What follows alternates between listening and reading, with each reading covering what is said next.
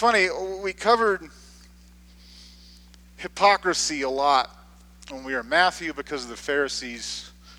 We even covered it some earlier in Galatians. But it, it drives you crazy when one person is says one thing and does another. There's an aspect of that that has always made it just it, it bothers me. Is when someone acts some way with one group of people and they're a completely different person with another group of people. I've tried to learn and grow in my life and to be who I am. I, I think back to when I was a sophomore in college. I had made a very, you know, I had moved 3,000 miles away from home, or nearly, from Southern California to Lynchburg, Virginia. And so when I, I had made this good group of friends. And then my sophomore year, I was rooming with one of those close friends that I had. But I made this other friend on the dorm, and he was very different from my other group of friends. But I enjoyed him. I enjoyed being around him, and I found myself spending more time with him. And one of the close friends from my freshman year came to me partway through the school year, and he, he told me, he said, it's interesting. He was a, a, few years older than I was. We had started school together, but he had waited a few years before he started school. And so he was in his early 20s, whereas I was 19. And while not everyone in their early 20s has great wisdom, he had a nugget for me. He told me, he said, Craig, you're becoming a different person when you're around that, that friend. And to those who are close to you, who have gotten to know you, who love you, we don't like what we see when you're with that person. That's not who you are. You don't treat people as well when you're with him as when you do when you're not. And I thought about that, and it, it broke my heart that I had allowed myself to be changed to act differently because of the influence of someone else.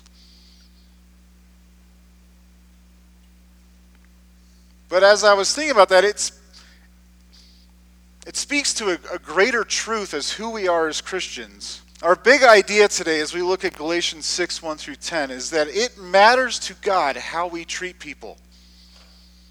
It matters to God how we treat people. When I was a young boy, I liked comic books a lot. My favorite were Spider Man. I loved Spider Man. There's a, at the beginning of Spider Man's story, he gets bitten by a radioactive spider and it gives him these powers of a spider. And he's told by his uncle Ben, who is his father figure, he says to him, Peter, with great power comes great responsibility. I want to go back to chapter 5 before we start looking at chapter 6.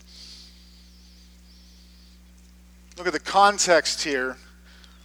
In chapter 5, verse 22, as Paul has been urging them to walk in the Spirit, he tells you what comes from that. He says, But the fruit of the Spirit is love, joy, peace, patience, kindness, goodness, faithfulness, gentleness, self control. Against such things there is no law. And you think about that, we have the Spirit of God living inside of us. That's great power. And if we yield ourselves to Him, if we walk in the Spirit, what flows from that Notice almost every single one of those isn't just a personal thing.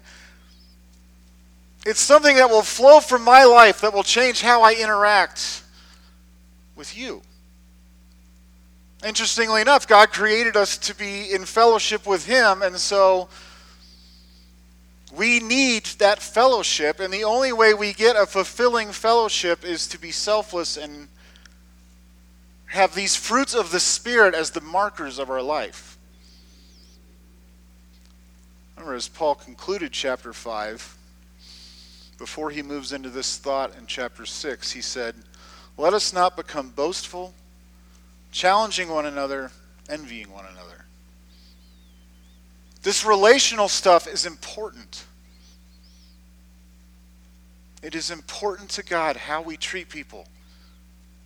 Let's read through our passage. Galatians 6, verses 1 through 10. Brethren, even if anyone is caught in any trespass, you who are spiritual, restore such a one in the spirit of gentleness, each one looking to yourself, so that you will not be tempted. Bear one another's burdens, and thereby fulfill the law of Christ. For if anyone thinks he is something when he is nothing, he deceives himself. But each one must examine his own work, and then he will have a reason for boasting in regard to himself alone and not in regard to another. For each one will bear his own load. The one who is taught the word is to share all good things with the one who teaches him. Do not be deceived, God is not mocked. For whatever a man sows, this he will also reap. For the one who sows to his own flesh will from the flesh reap corruption. But the one who sows to the Spirit will from the Spirit reap eternal life. Let us not lose heart in doing good, for in due time we will reap if we do not grow weary.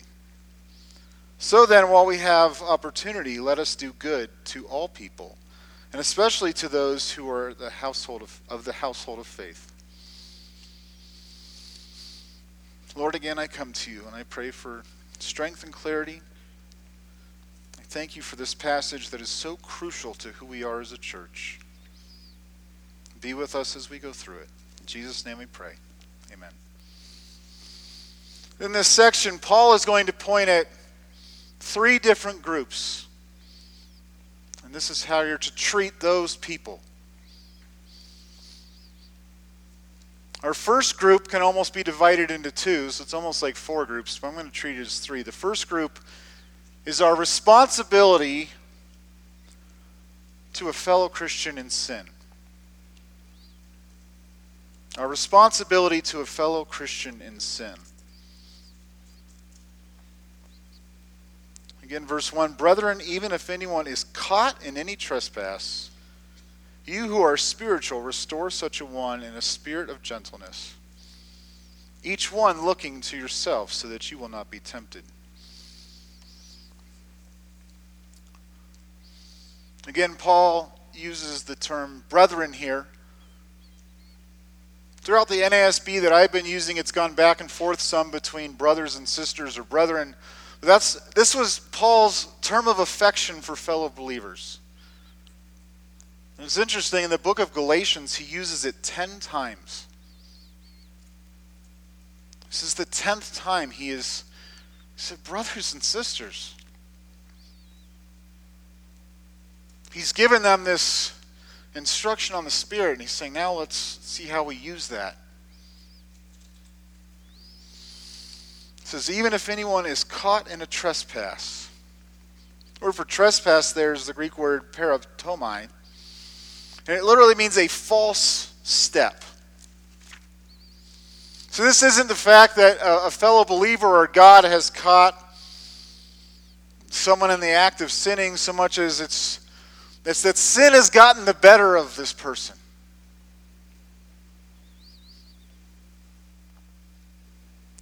Almost like this person has been surprised by sin. It's overtaken him. Now, that word for false step or trespass is not the word used in the Greek for habitual sin. It's not that I don't believe that Christians can sin habitually, but I'm saying that here, this isn't what Paul's pointing towards. And I think we get to why in the, in the context later, but He's saying if, if this person has a sin, you have a responsibility. Because of who you are in walking in the Spirit, you have a responsibility to restore that brother.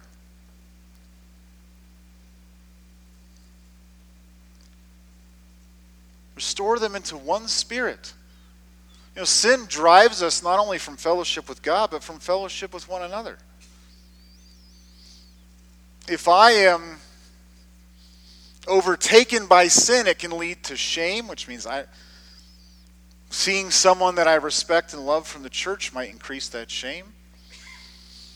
Or that momentary lapse of being surprised by sin, by having this false step, may start giving way towards the flesh to say, hey, that was good. It might be better to do this. And I don't want the accountability of being in one spirit, as Paul says here. So Paul says it's the responsibility of the other believers, the mature believers, to restore them. Spiritual Christian should get that person back up on his feet, back into the fellowship with the body. It was interesting here that the word that he uses for restore, katartizo, it's used in the Gospels for both mending a fishing net and for setting a broken bone. And that's what he's saying here. We're to, to mend them, to make them right. This may involve confrontation, it usually does. Because of our selfish, sinful nature, we don't often want to have what we've done wrong pointed out to us. Matthew 18, remember though, Jesus told him, If your brother is in sin, go to him, and when you two are in private, you confront them about it. And then if that doesn't work, you take someone else, and if that doesn't work, you bring it to the assembly.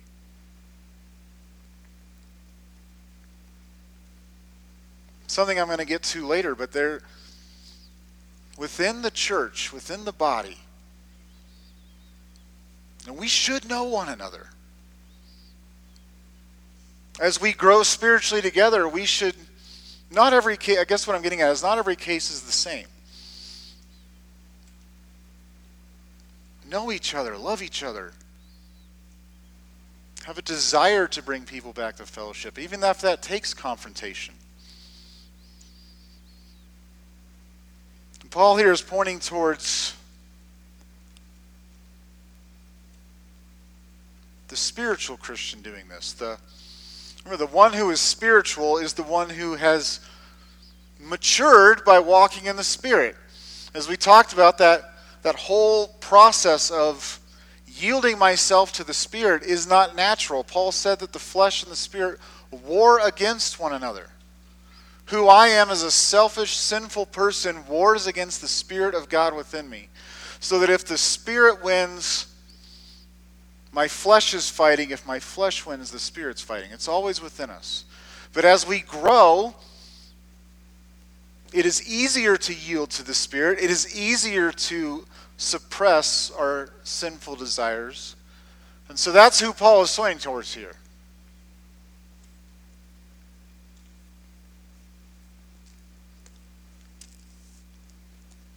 I had a lot of friends growing up near the ocean that sailed. I am not a sailor. I like things that have engines and they move. But I was thinking about this that sailing is a, a, skill that you not only have to, to learn by being taught, you also have to learn from experience. And God forbid you're out there on the ocean and something really bad starts happening a terrible storm. It takes years of experience and learning to know how to bring your ship back into harbor. If you had someone who had just learned to sail and they were out there and a huge squall came up, would you send someone else who just learned to sail out to rescue them? They both would be lost. That's what Paul is saying here with sin. It is the spiritually mature who are to, to bring them in so that their own selfish, sinful nature doesn't see a, an opportunity to overtake the Spirit and drag that person down too.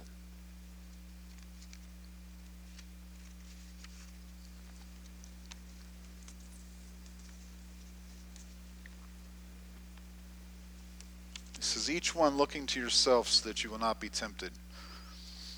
As a spiritual Christian, we need to avoid self righteousness when we're dealing with those who have stumbled by knowing. Again, I, I brought this out when we were talking about the flesh and the spirit. Know your enemy. Those who have matured, who have yielded to the Spirit, know their weaknesses. So as you seek to restore someone, that's what we need to be doing so that you yourself aren't tempted. It doesn't matter how spiritually mature you are, we are all tempted.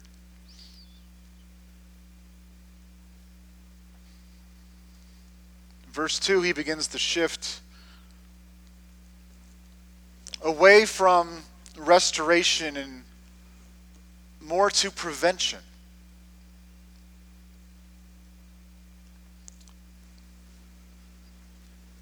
Verse 2 Bear one another's burdens and thereby fulfill the law of Christ. I think that in the context here of what he's saying, this isn't just your troubles, my troubles, that in the context, this is directly associated with the heavy burden of some particular temptation.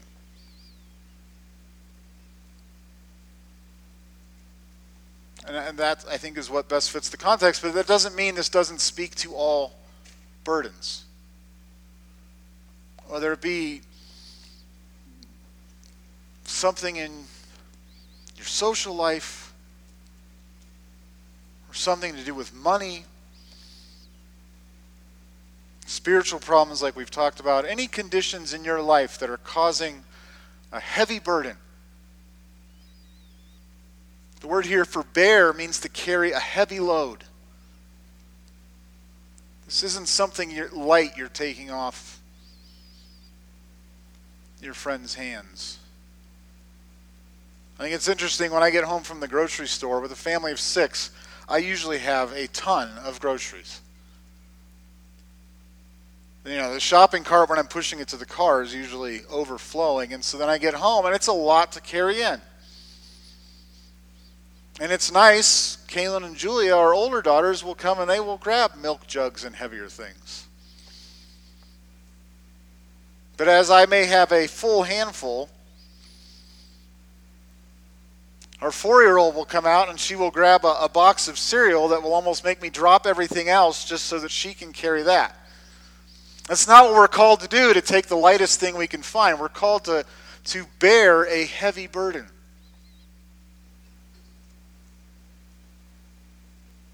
And I will tell you, I believe this is this is at the core, this is the nitty-gritty, so to speak, of the Christian life. And our responsibility within the church. Paul, here, by referring to the law of Christ, is helping his real readers realize that I've been telling you over and over and over we are not under the Mosaic law. That doesn't mean we're just free to do what we want. There is a, a greater law that has been given to us, and that is the law of Christ.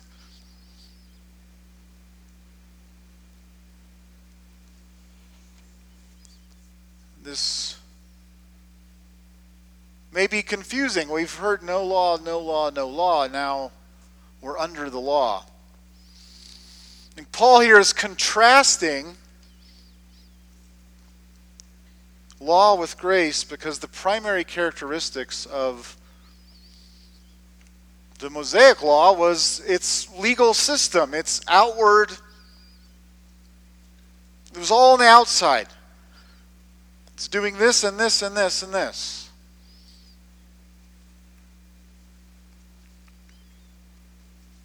The primary characteristic of the law of Christ is grace. Paul isn't saying here that there was no law under grace anymore, that there was no grace under the Mosaic law. But the motivation is so different. We saw the outcome of the Mosaic Law and what the, the whole religious system of Judea had become during the type, time of Christ. It was all about me. Look what I am doing. Look what I can do. Certainly not going to fall asleep up here this morning. I don't know if I ever told that story or not, jumping off a goose trail. My grandfather, my mom's dad, uh, he was in school administration at several different Christian universities. Uh, but he did, like, he went to Israel over 70 times during in his life. And he was a, his dad was a pastor, and he had grown up preaching and traveling with his dad and speaking at these tent revivals and things. And so he enjoyed preaching and would often be asked by churches to come and, and teach on fulfilled prophecy. Thousands and thousands of slides of here in the Old Testament said one stone will be left upon another. Here's the foundation of that town, not one stone on another. Grandpa Bauman died in his mid 90s. And about a year before he died, he'd been asked by this church a couple hours away from where he lived to come preach. So he woke up early that morning and drove over there, and they gave him a stool to sit on while he preached because he couldn't stand for that long at 93 or 4. And then at some point during this sermon, he put himself to sleep and he fell off the stool. He had a good sense of humor. I remember telling him, like, Grandpa, you, you got to liven up your material if you're putting yourself to sleep. All right, I'm sorry. Well, back to the passage. So we can view the law of Christ that we're under as being everything that Jesus taught. When Jesus was telling the disciples he was going to send them the Spirit, he said that the Spirit would teach them more that they weren't ready to hear. And that the Spirit came glorifying him and, and that. And so we can look at the rest of the New Testament. It was inspired by the Holy Spirit through Jesus' apostles as the law of Christ. But what it all boils down to I believe, is what Jesus said when he was asked what the greatest commandment was. Love the Lord your God with all your heart, with all your soul, with all your mind, and love your neighbor as yourself. That that is the law of Christ that we are to fulfill. Paul said as much back in chapter 5, verse 14. For the whole law is fulfilled in one word in the statement, You shall love your neighbor as yourself. But I think what's really important here, what I want you to get, is that by telling them here that bearing one another's burdens, the heavy load,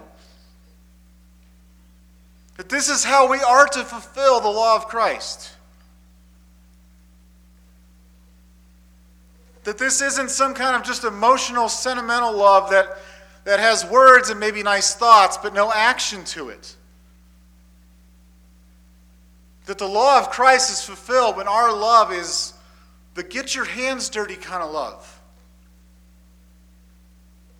This morning, for the scripture reading, I read from John 13. And you remember, Jesus said there that the new commandment he had for them was that they were to love one another. Do you remember how he said they were to love one another? As he had loved them. That's a tall order. But that's what fulfilling the law of Christ is. Jesus came not to be served, but to serve and to give his life as a ransom for many. If, if we are going to love one another as Jesus loved his disciples, as Jesus loved us, loves us, we have to be willing for serving, self sacrificial love.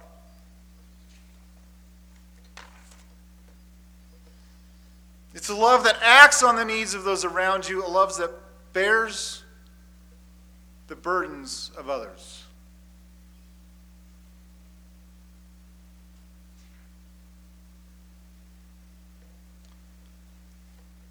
I think it's interesting though as we look at that. It is a extremely tall order.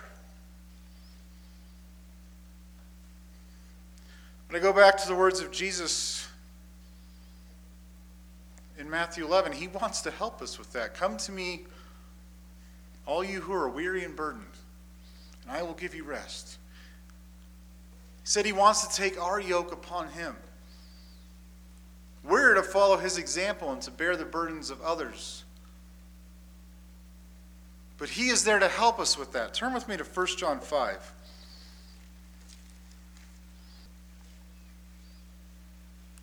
Verses 1 through 4. I just always find this so interesting is John here in his first epistle is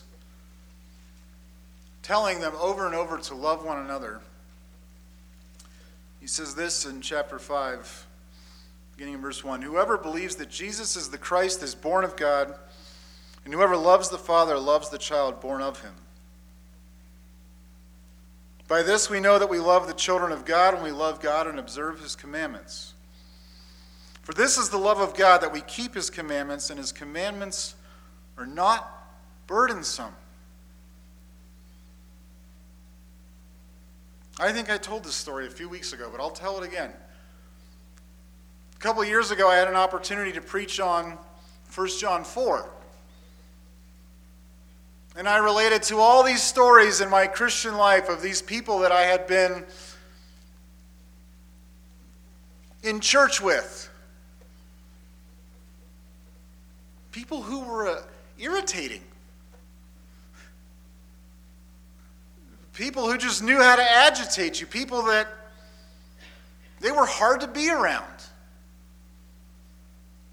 And I talked about how this isn't always easy, but this is what we are commanded to do. And then the, the lead pastor of that church got up the next week and talked about how it's not burdensome to love one another. I felt like this big. what I didn't bring out is it it is hard because it's not within who we are to do this. But luckily, I don't have to rely on me to do this. I'm going to look at how tall this task is that I know that God has given me His Spirit that will enable me to, that will provide those fruits of the Spirit in my life if I walk in Him.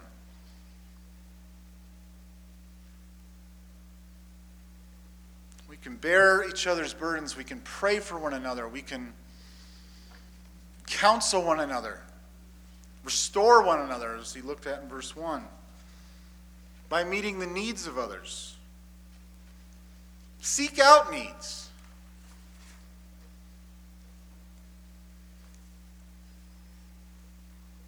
This kind of love has a responsibility within all parties of the church. For those seeking out needs, I thought this was interesting. I, uh, I hadn't read this book in years. I have a book in my office that was my grandfather's. It's a book by Woody Hayes called You Win with People. And uh, in one of the chapters, he, he talks all about his relationship with the student athletes and the, the relationship he encourages the coaches under him to have with the student athletes. And he says in there, he says, in working with a student athlete, we remind his coach that the coach must anticipate any problem this student may have. The coach cannot wait for the student to come to him, for very often, the student who needs help is the last person to ask for it.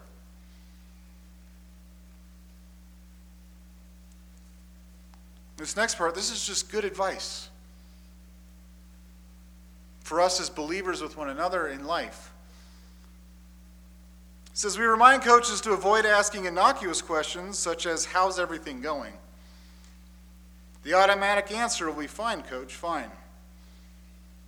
On the other hand, if the coach will ask a more penetrating question, such as, When do you have your first midterm? Or what's your toughest course? Or have you cut any classes this quarter?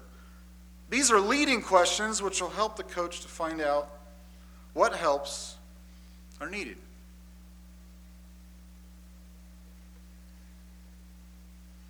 Says we could go into a broader sense, or we could go into more te- detail, but in a broader sense, there are two great suggestions, and they are simple.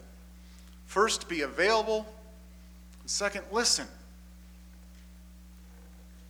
If you want to fulfill this part of the law of Christ, that Christ commanded us to love one another, you need to be available and you need to listen and you need to seek out ways you can help your fellow believers. Whether that's the burden of sin or a, burden of life. It's the way God has designed the church.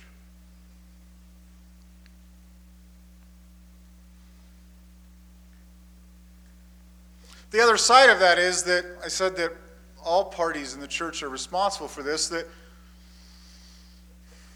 being able to ask those questions, being able to answer them, requires us to be open and vulnerable.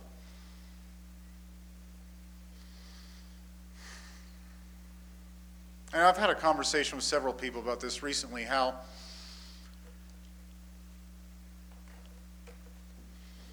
so often people ask how you're doing and they don't actually want to hear.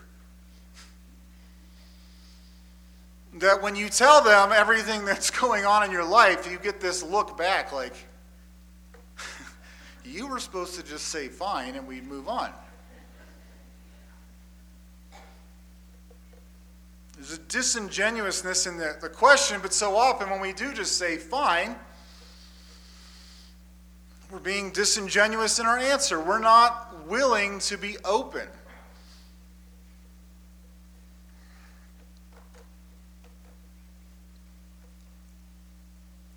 This is the part of the sermon I was dreading. Um, and I added in this morning because I, I just I felt really convicted about it. That uh, that's so often my answer, and it, it, I am typically a pretty happy-go-lucky guy. I don't let many things drag me down, but when they do, I often get drugged down hard, and so it's hard to be. When those things are on my mind, it, it is hard to be open and vulnerable about those things. Well, this morning, a little before 8 o'clock, I got a phone call. And uh, the person calling asking me if I could do something. And when I picked up the phone, he said, Oh, hi, Craig, how are, how are you doing? And I flippantly replied, Oh, fine. Not long after that, Trevor got here and he came in my office and he knew what was going on. He said, How are, how are you doing, Craig? And I said, I'm fine. And a couple minutes later, I read through this section of my sermon about being open and vulnerable. And I thought,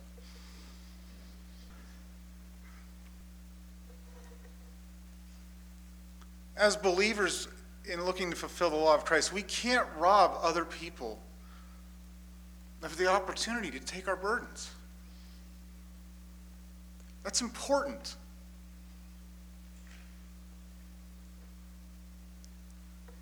It's our responsibility to bear one another's burdens. We also must be willing to share the load. Again, you come back to this whole idea of looking at the law of look what I can do. And this is a, it's a very American thing to not want to let anyone else in. To say, I did it. But that's not who we're called to be as believers. We as a church are in this together. And we honor Christ and his law when we bear one another's burdens and we're willing to share that load.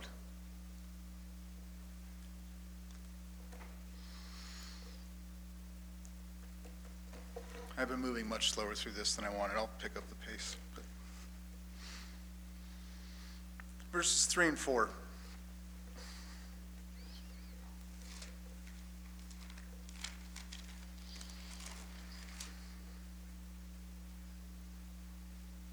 For if anyone thinks he is something when he is nothing, he deceives himself. But each one must examine his own work, and then he will have a reason for boasting in regard to himself alone, and not in regard to another. In the context, this high minded person that thinks so much of himself is probably one that would not be willing to stoop down to take the burden of another believer. So the remedy for this is to know who we are in Christ.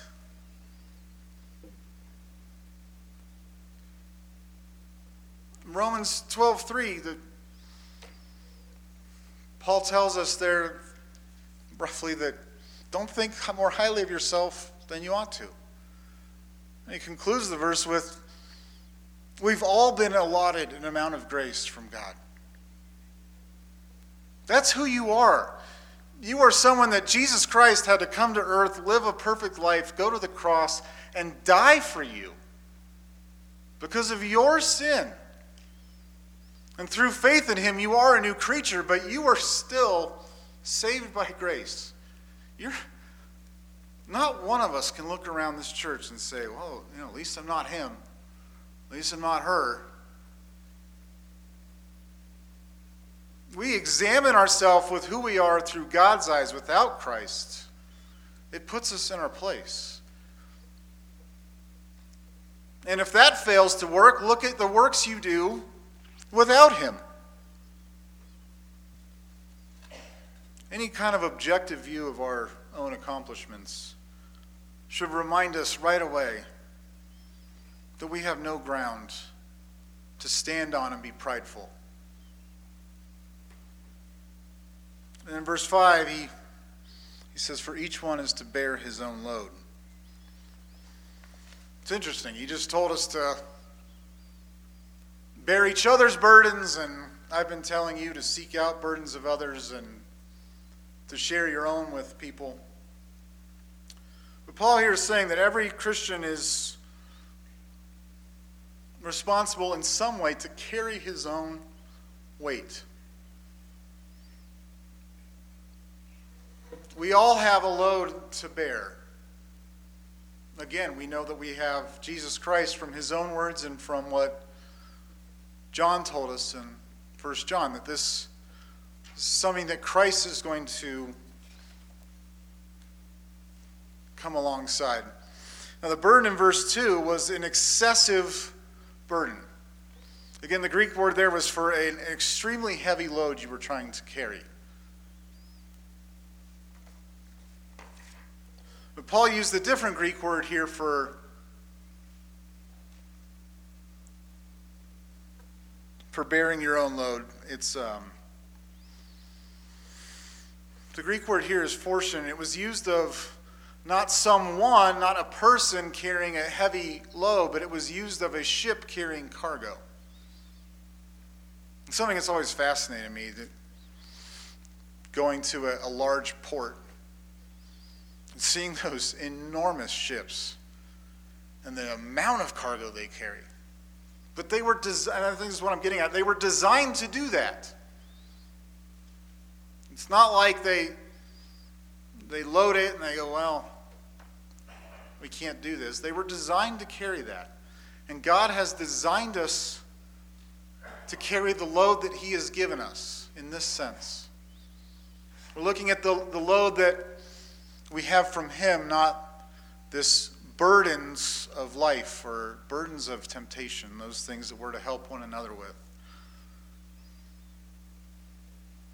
I've gone back there often, but in Ephesians 2, after talking about being saved by grace, not of works that we shouldn't boast in 8 and 9, Paul continues in verse 10 and says that we were created in Christ Jesus for good works. We're his workmanship, created in Christ Jesus for good works which God prepared beforehand so that we could walk in them. And I think as Paul is using this idea of a burden of carrying this load, that's what we're looking at. That this is God's load that we are each to carry. But how much easier is it to carry that load? And I think one of the ways that when Jesus promised that he wanted to help make our load light to be yoked with Him is He created this church. His church, the universal church, our body of that church. And through giving each one of us His Spirit, and by helping each other with those burdens of life, we're each able to carry our unload. You know, the Spirit within us enables us as well, but I, I truly believe that, that as you read through passages like Ephesians 4 and the importance of these relationships to our spiritual growth, that this is an important thing. That we says that each one's to bear his own load. I don't think we can do it without each other helping us with those other burdens.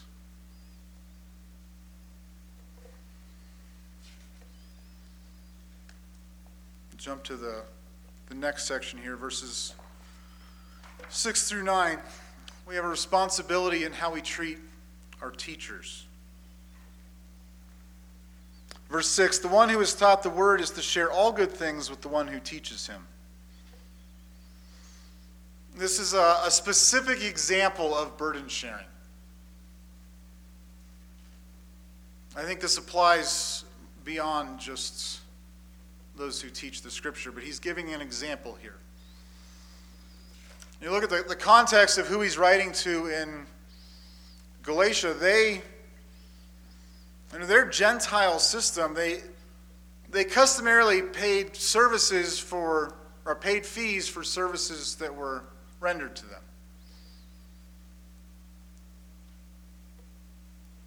Under Judaism, which the Judaizers may have been trying to tell them this is what they should do, Jews paid a temple tax.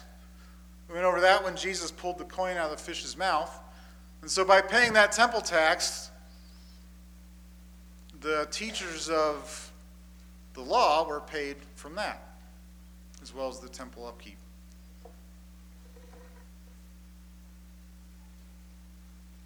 And so, for these Gentiles who, this whole concept of voluntary giving out of love to someone who taught them the Word of God, that would have been a new concept. And if they were being confused by these Judaizers who came from a completely different system, Paul was telling them here.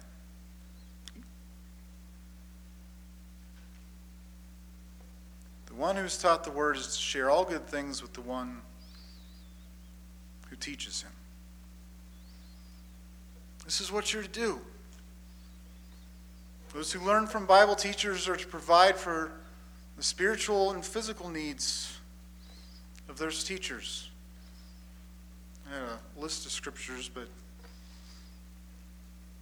in Luke 10, Jesus told his disciples as they were going out into the world that the people should take care of their physical needs as they were giving this, this awesome truth that he had for them. 1 Timothy 5, Paul tells Timothy that you shouldn't muzzle the ox when he's treading the grain, just to take care of his physical needs. Now, you look through so are there other places like to the in 1 Corinthians Paul Paul didn't accept gifts from them. He was supported by other churches while he was ministering to the church in Corinth. And so like he had this he didn't regard that the teacher had to accept those gifts. It wasn't his duty to accept the gift, but it was the learner's duty to, to offer it in love.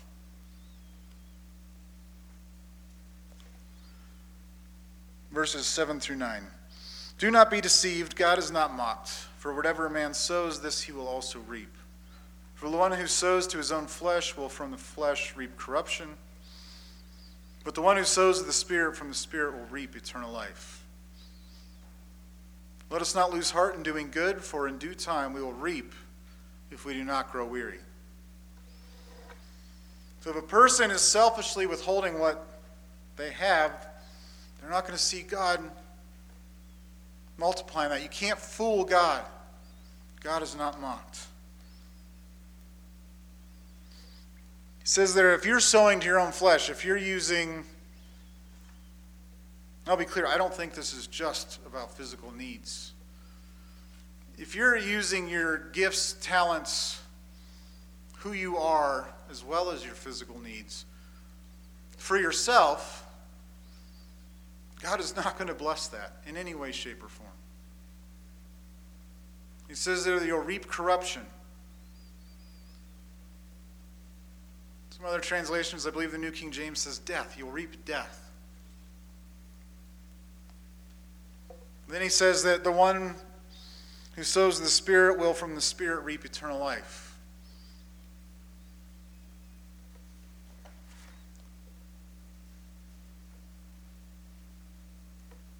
He's not saying that if you sow to yourself, you will die. Paul often uses death in this it's a spiritual defeat that he likens to death. It's this experience of sin that is so far from who we are called to be as believers. Neither is he saying that you can earn justification. He says by sowing to the Spirit you earn eternal life. He's not saying that you are earning salvation.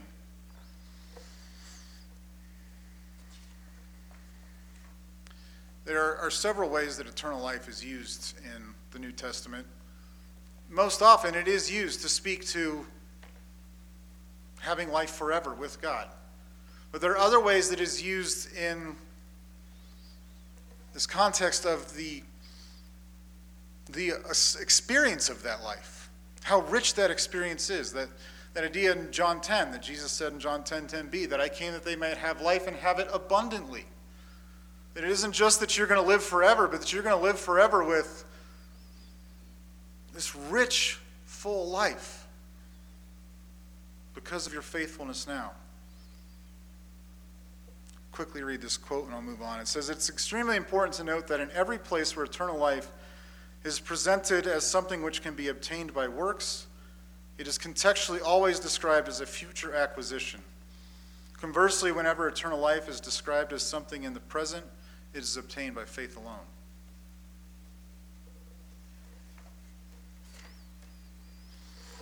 Just quickly go back to that idea we brought up in a couple times through here that Paul was worried that that his teaching to them would have been in vain, that that the reward he was going to receive from making disciples, which Christ had commanded him to do, would be lessened if they turned away to the Jewish law and they never matured as believers because they were looking to themselves, not to who they were in Christ. And that's what, what Paul, I think, is getting at here is that that that future reward that he's looking forward to, they need to be as well. In the experience of the eternal life that they already possess, but what would it be like? Our third group of people, quickly in verse 10, is all people. Paul says, So then, while we have the opportunity, let us do good to all people, and especially to those who are of the household of faith. So Christians have this responsibility to do what is good to all people, including the unsaved. I think this is so important. If we're going to be God's representatives on earth of who He is and what His love is like, then we need to live out His love.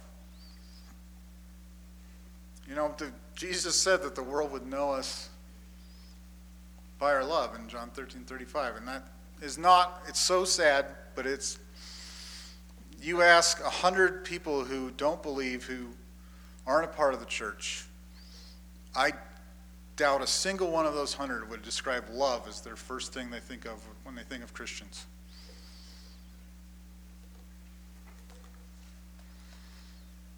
It's so important. This is who we are called to be. He's saying here we have, we're to love all people. But just like if there's someone out there that, let's do an extreme example. I have a friend who's moving, and I could go help that friend, or my wife was having a baby that day, I would choose to be with my family over helping a friend in that instance. So he's saying our responsibility first is to each other as believers, but we do have a greater responsibility to the whole earth around us.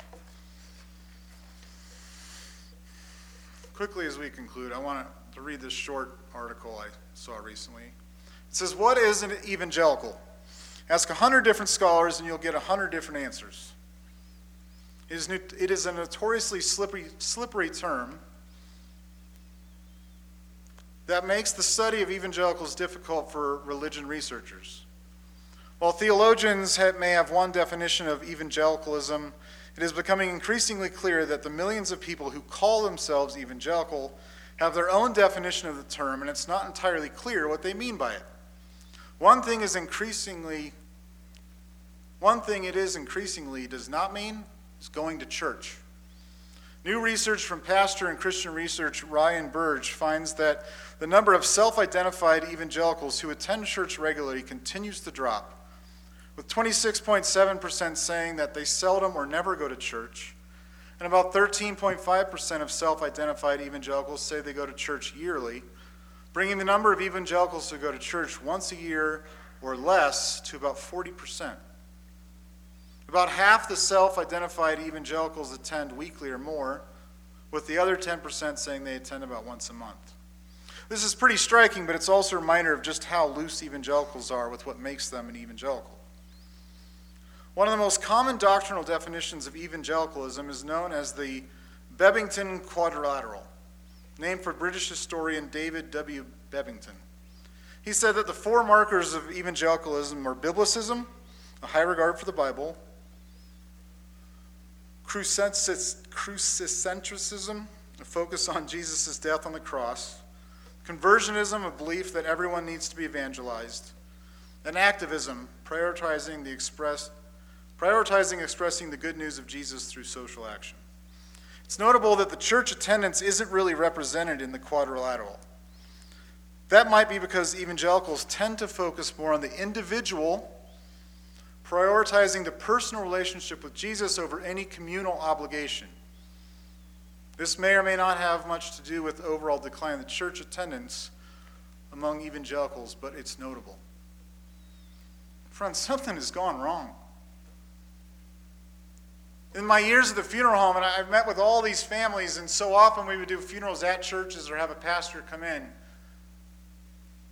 And I would often meet with these children of the parents who always went to church, and the children had left the church 30 years before. And so many of them had a story, but for so many others, it was just there's nothing there for me. If they expressed faith, it's, it's my faith. I don't need church. If that's your thought of what the Christian life is, you're doing it wrong. It's not what Jesus told us the world would know us by, it's not the commandment he gave us.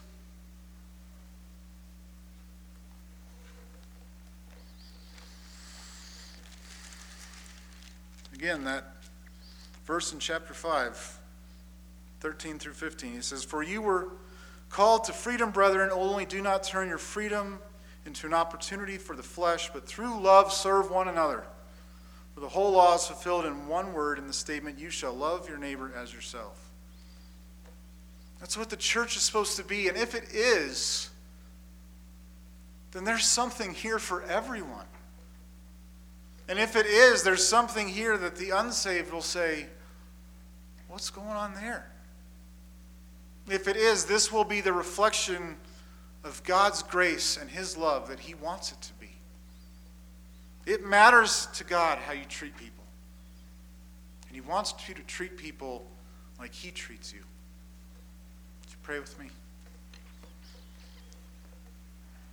Dear Heavenly Father, thank you for your Spirit within us, the Spirit that enables us to love one another the spirit that enables us to experience a different kind of life, an abundant life. Lord, be with us as we go this week. Be with my family and the things we have going on. In Jesus' name we pray.